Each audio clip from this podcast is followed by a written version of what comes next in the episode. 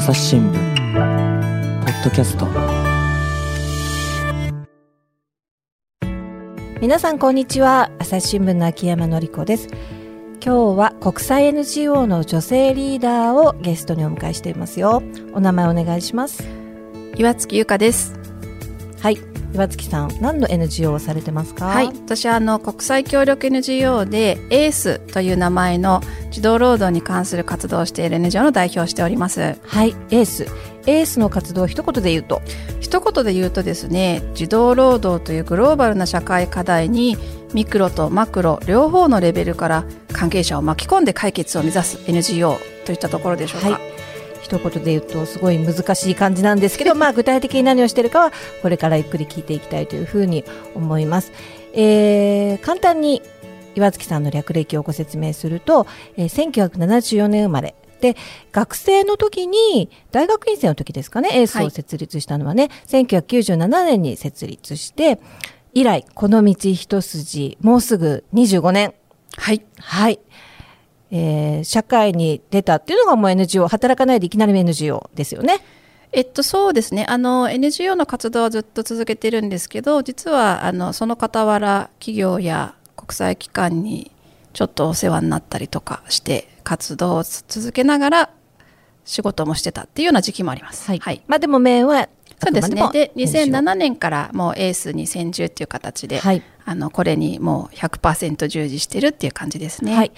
ただもう、あの、ね、この道一筋24年でもうすぐ25年ですけれども、今エースというのは日本を代表するその国際 NGO であって、えー、2019年に G20 サミットが日本であった時に、まあ、いろんな関連のイベントや集会なんかがあったんですけれども、その一つが C20、えー、CB C20 の C は Civil Society Organization、まあ、市民社会組織、まあ、NGO ですね。の集まりがあったんですが、岩附さんはその議長を務められて、まあ、安倍総理なんかとも、えー、やり取りをされています。えー、では、具体的に ACE が何をしているかということなんですけど、まあ、児童労働うん、なんかすごく問題だし大変なんだろうなとは思うんだけど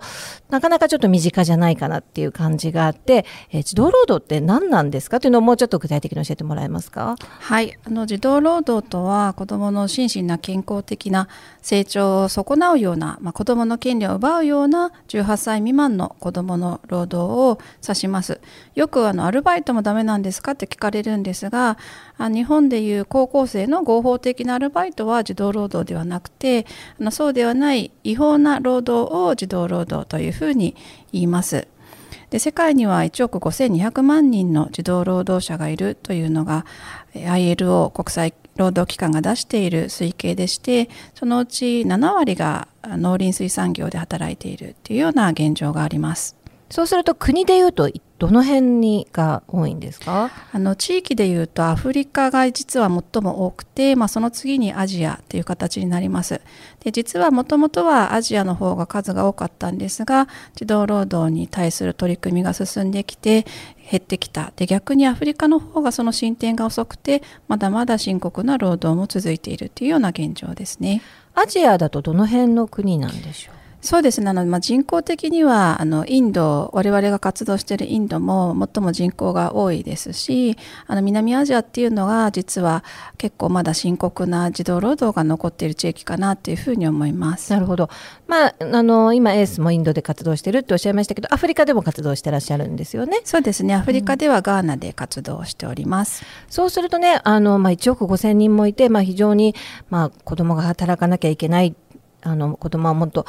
勉強したり遊んだり、まあ、やることいっぱいあるのに働かなきゃいけないという胸が痛む話なんですが、やっぱりちょっと遠い国の話で、なかなか日本にはそれを身近に感じられない？日本は関係ないんじゃないかって思っちゃう人が多いと思うんですけどどうなんでしょうそこは。そうですよね。あの実は私たちもあの初めは途上国の問題だっていうふうに思ってたんですがあ実は自分たちの問題でもあるんだって気づかされたことがあったんです。で実はサッカーボールの児童労働について、はい、え取り組みを始めた時にサッカーボールの児童労働？はい。実はサッカーボールを子供が縫っているという話がありましてで実際に縫っていた女の子が日本に来て記者会見をしたんですね。それが日本がワールドカップを主催するちょうど1年前の2001年のことだったんですがあのサッカーボールを縫うのってすごく大変なんですけれども1日2個縫っても本当に数十円のお金しかもらえないと。で学校にも行けないしでその子が記者会見の中で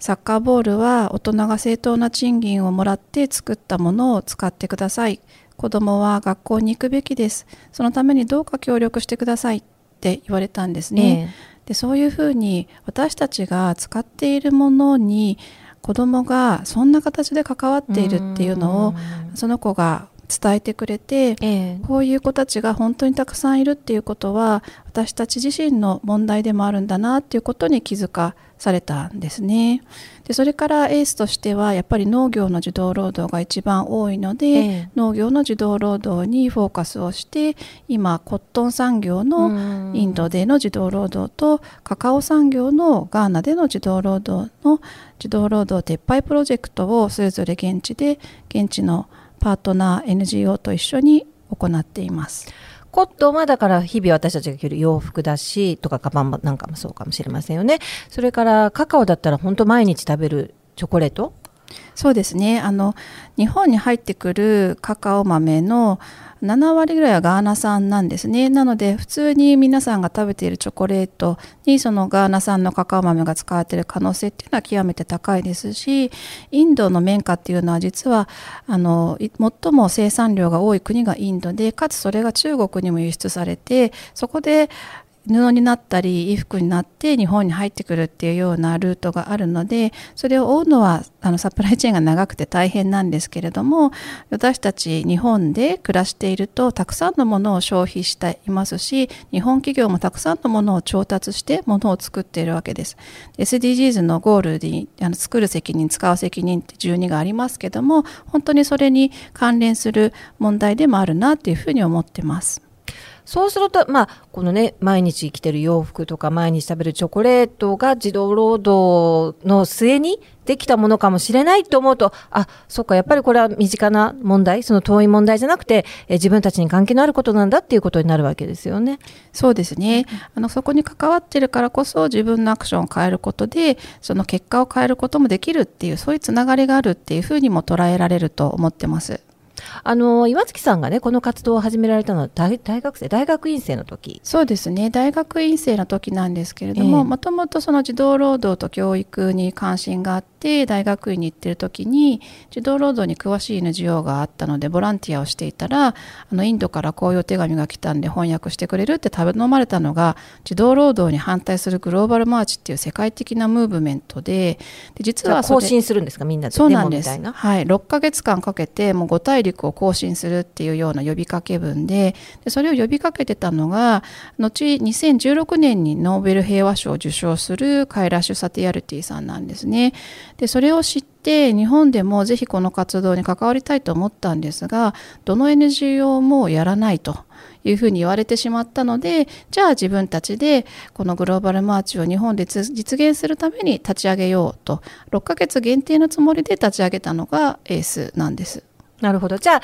その時は大学生を中心になって、まあ、その後ね、あの、大学生がデモしたりなんていうことも結構、あの、見られるようになりましたけどその頃はまだ珍しいかなり珍しいと思います、うん、それで当時やはりそのデモ行進っていうと怖いイメージが多かったので、うんうん、じゃあ風船を持とうとか。また90年代ですよね。そうですそうです、なんで音楽をあの入れたりあとサンバチームに後ろからついてきてもらったりとかして、それでなんとかあの大阪と東京でグローバルマーチ日本版をやりましてでそれがすごくうまくいっててあの呼びかけることでこんなにたくさんの人が答えてくれて協力してくれたんだっていうそういうこう実感がすごくあってで本当は解散するはずだったんですけど、ええ、まあ、そのままなんとなく続いていって。てでまたあの学生5人だったメンバーの一部がですね東京に戻ってみんなでもう一回やろうよっていうことで最終的には2005年に NPO 法人化して、はい、それで職員も置いてっていう形で今16人の職員が働く NGO になってます。なるほどそうするとさっきあの具体的にあのガーナとかインドで活動されてるっていうことでしたけど何をされてるのかもうちょっと具体的に教えていただけますか？はいあの実際に働いている子どもたちがいる現場で児童労働をしている状態から学校に行っているっていう状態に子どもたちがなっていくようにあの地域で活動するプロジェクトを行ってます。でどういうことを具体的にやっているかというと一つはその教育への支援ですね。でインドの場合ですと公教育に入る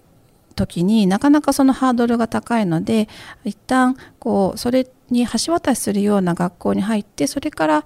地域の学校に編入するっていうようなプロセスが取れるような一時的な学校っていうのを運営していますしガーナの方でも、えー家族の中で子どもの数が5人いるとかとっても多いんですねそうすると一人一人に学用品を買い与える現金が足りないっていう家庭が多くてそういうのが難しい家庭に学用品を支給して学校に行くためのハードルを下げるというようなこともやっています。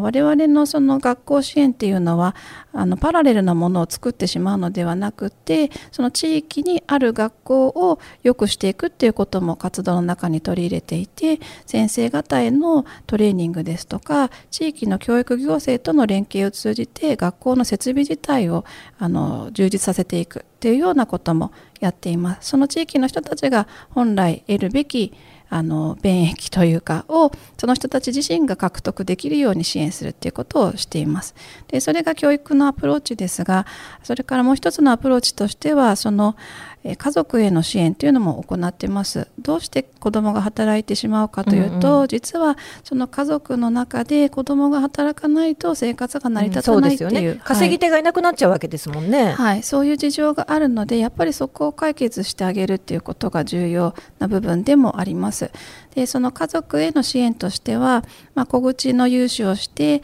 新しいビジネスを始めるための支援をしたりですとかしていますし家計管理の仕方を教えたりですとか、うんうん、そういうあの活動もしてます。で農家が多いので、えっとガーナの方はカカオの収量を上げるっていうことも一つ収入を増やす方法なのでその収量を上げるようなためのトレーニングをしたりとかもしています。でそういうガーナインドそれぞれ家計支援っていうのはしてるんですが、まあ、それに加えて3つ目に大事なのが実はその地域のボランティアの人たちの見守りなんですね。えー、でその一つ一つの家庭を我々のパートナー団体の人がま、訪問して我々もモニタリングで行ける時は一緒に行くんですけどもあの話を聞いてどうしたらいいかねって一緒に考えていくんですけれどもそれがその地域全体でどの子も取り残すことなくみんなが学校に行けるようにしようっていうことを地域の人たち自身がこう自分たちの手で実現できるようにあの応援していくっていうことをやっています。それぞれあの委員会みたいなのを作ってですねその人たちがモニタリングをして実際に畑で働いてる子がいないかどうか見て回ってで働いてる子がいたら話を聞いて家族とも話をしてどういうふうに支援ができるかどういうものが使えるかっていうことを一緒に話し合っていきます。なので結構時間がかかる活動なんですけれども、まあ、初めその村で活動を始める時大体3分の1ぐらいの子どもが学校に行ってない児童労働している状況から、まあ、2年とか3年とかかけてみんながちゃんと学校に行けている状態まで持っていくでそれが私たちが支援がな私たちからの支援がなくなってもその地域がその状態で続いていけるように支援していくそういう活動をしてきました。でそれによってですね我々のその支援を通じてインドガーナの28村で2360人の子どもを児童労働から解放して約1万3500人の教育を支援してきたという実績があります、うん、あのそうやってすごい着実な、ね、あの成果を上げてるわけですけどでも特にガーナなんてすごく遠い国でねそんな日本なんて本当遠い？その本当あのどこにあるのかもわからない国からやってきて一体ね自分たちのこと何がわかるんだとかそんなこっちでこっちはこっちの事情があるんだからそんな偉そうにやってきてあれこれ言わないでくれみたいなこととかって言われたりしないんですか？そうですね。あのそういうふうにあの思う人もいるかもしれないんですけども我々自身のやっぱり入り方にはすごい気をつけていて、えー、まずコミュニティに入る時にはもうコミュニティのいろんな人たちと話をしてそれは村長さんであったりガーナの場合は伝統的なリーダーというのが別にいるのでその人にご挨拶したりきちんとあの村の中の人たちの理解を得ていきますし、まあ、ガーナのパートナー団体の人たちが前面に立って活動してくれているのであのパートナーの NGO がいるわけですね。はい、そうですね、ね、なのでそのガーナの人たちが、まあ、メインで活動しているっていうような状態になります。あとやっぱり村の人たち自身もその外の人からそういうふうに応援してもらっているっていうような感覚自体がそのモチベーションを上げるっていうか、ええ、そういう側面も実はある自分たちのことをちゃんとこうやって気にしてくれてる人たちがいるんだみたいなことですか？本当にそうなんですよね。であの以前バレンタインの時にそのガーナからお手紙もらったことあるんですけど、えその時も本当に日本の人たちありがとうっていう声を子どもたちが書いてくれていてあの多分私たちが行かなかったら見過ごされてそのままだった状態からこんな風にハッピーになれてそれも日本の皆さんのおかげですっていうようなメッセージをもらったりとかしたのですごくあの特にガーナの方ではあの日本の人たちが来て入ってきたことがその村の中が良くなっていくことにつながってるっていう実感を持っていただいてるのかなっていうふうには思ってます。なるほど。今ね、その子供たちからそのお手紙が来たなんていう話がありましたけど、やっててよかったなっていうか、やりがいを感じる時ってどんな時ですか？それはもちろんその子供たちが変化していくっていうところで、あの子供自身が本当にこうなんていうか絶望的な状態にいる子供もいたりするんですよね。えーえ。ー、で実際にガーナであの人身売買の被害に遭っている子たちを助けたっていう経験もあるんですけど、えー、本当にもうあのその子たちに言われたのはもう今すぐここを抜け出したいって言われてもうこれは何とかしなくちゃいけないっていろんな人に働きかけて、ええ、最終的にお家に戻すことができたんですけど、はい、そういうふうにこう本当にしんどい状況にある子どもたちが自分たちがそこの状況からまず抜け出してでかつあの自分の道を築いていけることっていうことが本当に嬉しくてあのガーナの村であの一番初めのフェーズで支援をしたゴッドフレッド君って男の子がいるんですけどその子もあの初めてその村で中学を卒業し初めて高校に進学し、はい、そして今まだ勉強を続けてるんですけど、ええ、まあ、そういう子たちが自分で道を切り開いていけたそのことを手伝えたきっかけを作れたっていうことはすごく嬉しいことですね。パパじゃあ子どもたちの未来を変えてる。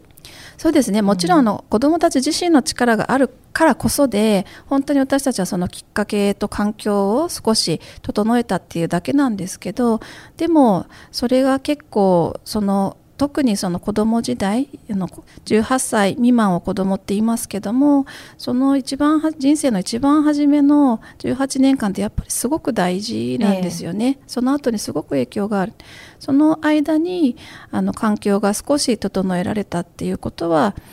あの私たちにとっても嬉しいことですね。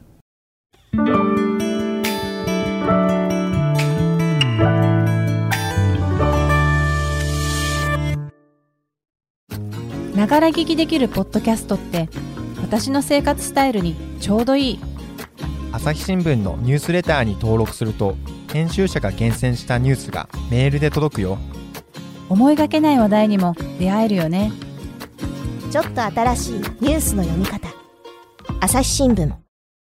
なるほど。まあそうやって、ね、確かなあの成果をあの着実に上げてるわけですけど、今年2021年という何かその児童労働にとっての節目の年だそうですね。そうなんです。あの今年は実は国連が定めた児童労働撤廃国際年でして、あの児童労働の撤廃っていうのは実はあの持続可能な開発目標 SDGs の中のゴール8の中にですね入っているんです。はいで8.7って私たち言ってるんですがそのターゲット8.7の中に入っているんですけどもあの実はそれに2025年までにあらゆる形態の児童労働を終わらせるはい。って明記されてるんです。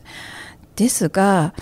今のペースで児童労働が全て2025年までになくなるっていうのは本当に厳しい難しい状況なので、まあ、今今年2021年が児童労働撤廃国際年になってあのより一層多くの人たちのコミットメントをまあ高めていくそしてアクションを起こしていくそういうような年として制定されてたのかなというふうに思ってます。あの児童労働のの日みたいなのはないんですか？あ6月12日が児童労働反対世界デーになっています。なんで6月12日？この日がですねあの最悪の形態な児童労働条約っていう条約が ILO の中であの締結された日なのでその日があのその児童労働反対世界デーになってますね。あの今年のその、えー撤廃年は具体的に何をがある年なんですか？そうですねあの国際事務局みたいなのがあってそこがいくつかのアクションを呼びかけてるんですけどもその一つがアクションの誓いっていうものを提出してくださいっていう呼びかけなんですね。で我々その情報をキャッチしてこういうのをやってますよっていうふうにお伝えしたところ、まあ、日本政府も厚生労働省がそのアクションの誓いを出しましたし日本企業でも出したところがあると聞いてます。でもちろんエースも出しましたしそのアクションの誓いに応えて今年この児童労働撤廃のためにこういうことをしますということを表明するっていうことをやってます。なるほどそのアクションの誓いっていうのは政府も出せるし NGO みたいな民間も出せるし企業も出せるそうなんです。じゃあその日本の中でそのいくつそのアクション誓いをの団体が出したっていうことがやっぱり日本のやる気をこう見せるみたいなことになるんですかね。そうなんです。おっしゃる通りなんですよね。で、まだあの公表されてないので、あの私たちも全体把握できてないんですけれども、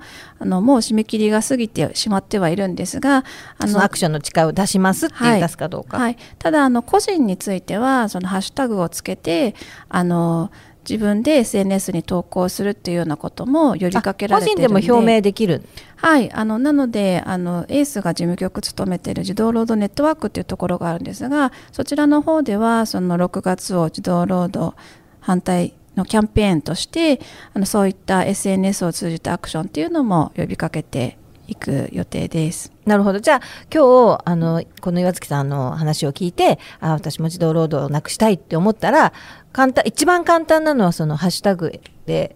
児童労働撤廃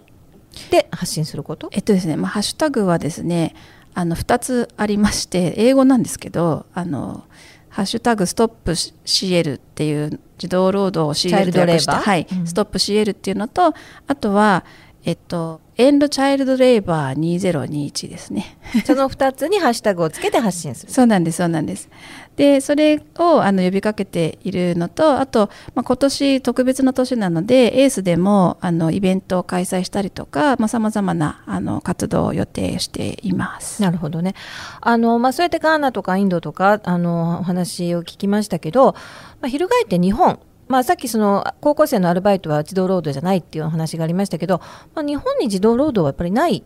その幸せな国なんですかね、日本は。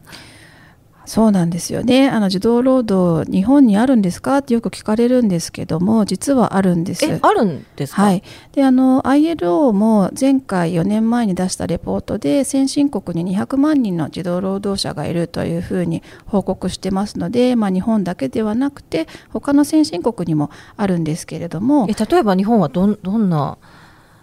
そうですね。あの日本の中で児童労働っていう定義自体は実はあのきちんとされてないんですがその国際的に合意されている条約に照らして考えると例えば女子高生の JK ビジネスですとか。はい、あと人身売買の被害者っていうのもいますしあと実はその犯罪の片棒を担がされるような労働オレオレ詐欺の出し子とかうんうん受け子とか、うんそういうのも18歳です未満でね。はい、そういうのも最悪の形態の児童労働の一つですし、うん。それからあの労働基準法であの子どもは10時以降働いてはいけないとかこういった危険な現場では働いてはいけないっていうようなことが定められてますけどそういうものに違反するような労働はその児童労働に当たるというふうに考えています。じゃあ遠い国の話じゃなくて日本にも本当に児童労働そのものがある。ありますね、うん、あとあの最近で言うとそのヤングケアラーの話も出てると思うんですが。あの介護しなくちゃいけない若い人たちね、はい、はい、結局その経済的な負担家族を支えなければいけない負担が今日本で若い人たちにあのとても大きくなっていて高校生でもアルバイトをしている率っていうのが大変高くかつ昔は自分のお小遣いのためっていうような文脈が多かったと思うんですが今自分の将来の学費のためですとかもっと生活に密着したアルバイトが多くなってます。でそういうことを考えるとその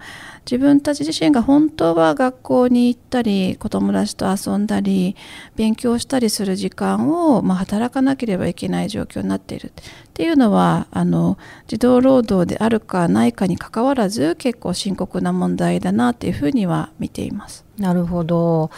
まあ、そうすると日本はその消費者としてもとか企業としてもその児童労働その世界的な児童労働とも関係があるしその児童労働そのものも存在するということでやっぱりあの決して遠い問題じゃないどころかいろんな意味で当事者だっていうことができると思うんですけどそうするとね、まあ、今年はそういう年でもあるし日本のできることっていうのはどういうことがあるんですかね？例えば、まあ、政府とか企業とか我々消費者とか、まあ、いろんなあのレベルがあると思うんですけどまず政府はどうなんでしょう、ね、そうですね。あの政府はですね実は SDGs のアクションプランの中にも、まあ、児童労働への取り組みっていうのは明記しているので児童労働への取り組みの関心っていうのは高まってますがまだまだ他の先進国に比べるとその ODA でしたりその支援っていうのの金額はとても少ないんですねでそういうプロジェクトを通じた児童労働撤廃への支援っていうのは、まあ、今すでに JICA が始めてはいるんですけどもぜひやってほしいなっていうことを思ってます。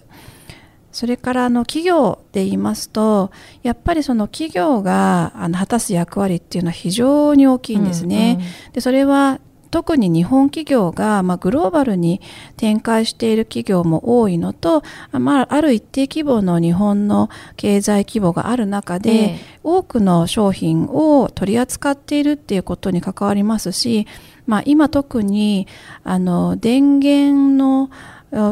電源を要する、まあ、EV 化が進む中で、ええ、例えばそこにどうしても使われるコバルトですとか、え、そういうものもですね日本の産業自体は大きく関わってますので、はい、そういう意味ですごく責任が大きいっていうコバルトはい、あのコンゴ共和国等で、ええ、あの採掘されているんですけれども、え、実はそこに児童労働の問題があるっていうのもね、はい、かねてから指摘されてまして、うん、でアメリカの方はあの紛争鉱物としてあの取り扱って企業に対してサプライチェーンをチェックするようにというような法律があるんですが、まあ、実は日本にはないんですねそういった法律や規制が。なのでその企業が果たす役割が大きいからこそ実はそこに関連して政府の役割もあって、企業がきちんと自分たちのサプライチェーンで児童労働を含む人権が、人権侵害がないように、えー、ちゃんとチェックするっていうことを義務付けるような法律を作ることで、えー、企業がきちんとその課題に向き合うこととあのきちんとやっている企業がいる一方で児童労働を使って安く物を使って利益を上げるような企業がいるとやっぱりそれは不公平ですよね。えー、なので政府の役割としてはどの企業も同じルールで経済活動ができるような法律を作る。っていう政府にしかできない役割っていうのもあります。で先進国であのそういうことを検討したり法律がすでにある現代奴隷法ですとか現代奴隷法。はい、うん、それはイギリスですけれども、はい、で今 EU でも人権と環境のデューデリジェンス法というのができようとしてまして、まあ、そういった世界の流れの中で日本はまだ全然その議論が始まってないっていうような状況なのでぜひそれは議論を始めてほしいなって思っています、まあ、企業なんかでもね最近その ESG 投資なんかがまあ流行り始めてますよね。そうするとやっぱりそういうその搾取をしてない、えー企業の方に投資ががされるなんていうふうになると、まあ、経済原理とえーそういったガバナンス的なことがこう両立していいのかなと思いますけれども流れ的にはそういうふうになってきてる。あおっしゃる通りです。おっしゃる通りで、このあの、まあ、ビジネスと人権指導原則というものができて、そのビジネスの責任がサプライチェーンにも及ぶようになったといういうこと、プラス、今おっしゃっていただいた、その ESG 投資の広がりというのが、その企業の中でも、かねてはその調達の人たちが取り組んでた児童労働の問題が、今 IR の人たちが、あの投資家から言われて、ええ。あなたのところのサプライチェーン大丈夫ですかと。言われてあの IR の人たちも関心を持ち始めてる、でそうすると企業の中でのメカニズムやその問題の重要性っていうのはかなり違うんですね。うんなのでこの ESG 投資を背景としたその、まあ、ESG の S ソサエティの中の,、あの問題として児童労働取り扱われますけれどもあのすごくその影響は大きいなっていうふうに感じてます。なるほど。じゃあもっとあの目をねミクロな一つ一つの企業なんかとその製品なんかにちょっと着目したときに、まあ20年以上活動されてきて、まあ日本企業とかそそこの作ってるプロダクトですよね。そういうのの変化なんていうのは感じますか？そうですねあのすごく感じますまずその企業さんにお話をした時に多分20年前はいやサプライチェーンそれはたどったらあるかもしれないけどうちの責任じゃないですよみたいなええ。感じの反応がうんうんうん多かったで今も一部あるんですけど、ええ。児童労働は必要悪だみたいなええ。考え方ですね。でも今はどちらかというと我々多くの企業さんとやり取りさせていただいてますけれどももうエースあのエースの場合は企業と共同して、はい。じゃあどうやってこの課題を一緒に解決していきましょうかっていうところまで来てますしあの実際にエースが支援した地域で取れたガーナのカカオをええええ使って、あのチョコレートを作ってくださいという呼びかけをしたところ今25ブランド80アイテムに使われてるんですね。じゃあそれはもう児童労働がないチョコレート。えっと、児童労働がないような取り組みをした地域のチョコレートっていう感じですかね。なるほど。はい。それは買うときにパッケージとか見ればわかるんですか？えっと、分かるものもありますし実はきちんと書いてないものもあるんですけれどもあのエースのウェブサイトでも紹介しているので、ええあのぜひ見ていただければと思いますがあの本当にその多くの企業さんがやっぱりこれって問題だよねっていうこととその自分たち自身もできればそういうサステナブルな子どもの権利を侵害するようなことに加担しないものを使いたいっていう思いをあの受けてそういうものをまあ提供できるようになったっていうことは本当にあの大きな前進かなと思いますしそういうこうアイテムだけじゃなくて企業の方針として児童労働撤廃にコミットしますとかあのきちんと書いてくださっている企業さんも増えてきているのであのそういう意味では本当にあのこの20年で変わったなっていうのは感じますね。あの今チョコレートの話があったんですけど、お洋服の方はどうですか？そのコットンで。はい、あのお洋服の方はですね実はあの、えー、先見新聞さんというところとあの業界の新聞さんとファッション業界の皆さんアンケートを取った時に、サプライチェーンで児童労働の問題ありますか？って聞いたところ、まあ、半分ぐらいがあんまり問題ではないってお答えになったんです。えでえじゃああんまり問題意識をそのものそもそも持ってない。そうなんですよね、なのであのご自身のサプライチェーンにっていうところの意識がまだあまりない。で多分それは日本のあのファッション業界の皆さんはやっぱりドメスティックなあの市場であのお仕事されているのでその海外でやるとかなりその海外のスタンダードの目が厳しいんですけど、日本国内でいうとまだまだ、まあ、その日本の法律もないですし消費者の声もそれほど大きくないっていうことであの一部とても先進的な取り組みをしたりあのサステナブルな素材を使うっていうのはかなりいろんなところで広まってきていると思いますけれどもあのまだなかなかその大きな変化っていうところまでは行ってないのかなっていうふうにも思いますけれどもでもあの個別のあの企業さんの努力っていうのはあの結構いろいろ報道されたりしてきてるなっていうところですかね。なるほどね。あの今年は特にまあ去年もそうですけど、コロナで活動がすごいしづらいなんていうことがあると思うんですけど、それはエースはどうなんでしょう？いやもう本当にあのインドにもガーナにも行けなくてですねもう行くってなって直前にキャンセルになったりとか、まあ、そういうことの繰り返しでなかなかあの現地に行けないっていうのはすごく難しい状況です。そうすると現地のパートナー団体の負担も大きくなりますしあのそれから子どもや家族への影響っていうのもガーナもインドもありまして、まあ、特にインドは今また支援している地域がロックダウンになってしまったので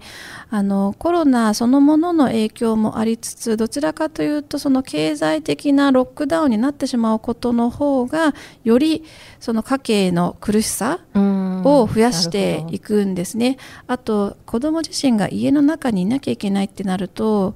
あのすごくそれも子どもにとっても親にとってもストレスででかつ学校も休みだとだったら働いてっていうふうにどうしてもなりやすいっていう現状があるのでその児童労働がない状態を保つっていうのが本当にこのコロナの中で難しい状況なんですけども、まあ、エースとしてもあの食料の支援をなかなか支援が行きた行き渡らない家庭にしたりですとかしながらあのパートナー団体とオンラインであのコミュニケーションを取ったりあの子どもともオンラインでつないで話したりとかそういうことをあのトライしながらなんとか活動を前に進めているっていう状況ですね。なるほど、ありがとうございます。あの、まだまだ伺いたいことはあるんですけれども、これ最後の質問で、あの、さっきね、その、チョコレートで、その、えー、児童労働を取りのあの減らすという取り組みをしている地域のチョコレートが何があるかは、そのエースのウェブサイトを見ればわかるということでしたけど、まあ、今日、あ私もなんか、ちょっと少しでも自分のできることで何か貢献したいなと思ったら何をすればいいですか？さっき SNS で発信するっていうのもありましたけど。そうですね。あの実は一番我々にとって嬉しいのはあのサポーターになっていただくっていうことなんですね。実はそのエースの活動資金7割が寄付になっておりまして。活動資金年間にどのぐらいですか？今、えー、1億5000万ぐらいなんですけども。じゃあ1億円以上が寄付。そうですね。あのとても寄付の場合はあの変動が激しい時もあって特にコロナの影響を受けてあのガクッと減ってしまった部分が実はあってそれでなかなかあの団体としても厳しい状況に置かれたっていうところがありました。なのであの1000円から毎月1000円から支援がいただけるのでそういうふうに継続的に少しずつ支援をいただけると我々としても活動を継続的に安定的にできるっていうところがありますしあのサポーターになっていただくと今毎月あの動画を送っていた送らせていただいていて、まあ、今こういうことが起きていてこういう状況がありますとかあのエースの取り組みのご紹介ですとかさせていただけるのであのなかなかその読んだだけでは伝わらないようなところもあの実際にあのお会いするのは今なかなか 難しいんですけどそういった形であの生の声を伝えさせていただけてるかなっていうふうに思ってます。えー、じゃあこう関心がある人検索するときはエースはカタカナでエースそれとも ACE そうですね。NGO とかはい。アルファベットで ACE、NGO と検索していただくと多分一番上に出てくるかなと思います。はい。皆さんぜひ検索してみてください。というわけで、岩月さんに来ていただきました。ありがとうございました。ありがとうございました。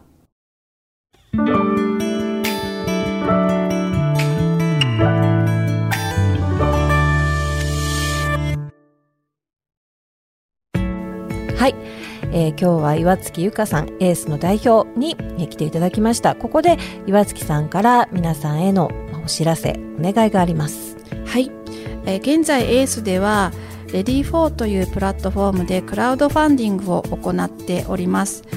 エース SDGs プロジェクト2021で検索していただくと出てくると思いますのでよろしければぜひクラウドファンディングの方の応援もよろしくお願いします。はいそれが、えー、私たちが普段食べてるチョコレート着てる洋服。それから身の回りの実は気が付いてないけれども児童労働これをなくすためにつながっていくんですよね。ついつい遠い話だし大きすぎる話だからあの無力感に襲われてまあじゃあいっかってなっちゃうんだけどやっぱりさっきもあの岩月さんがおっしゃってたようにその大学生の時大学院生の時に始めてもう2000人以上の成果があるってすごいことだと思います。というわけで朝日新聞ポッドキャスト秋山紀子がお送りしました。また聞いてくださいね。この番組へのご意見ご感想をメールで募集しています。ポッドキャストアット朝日ドットコム。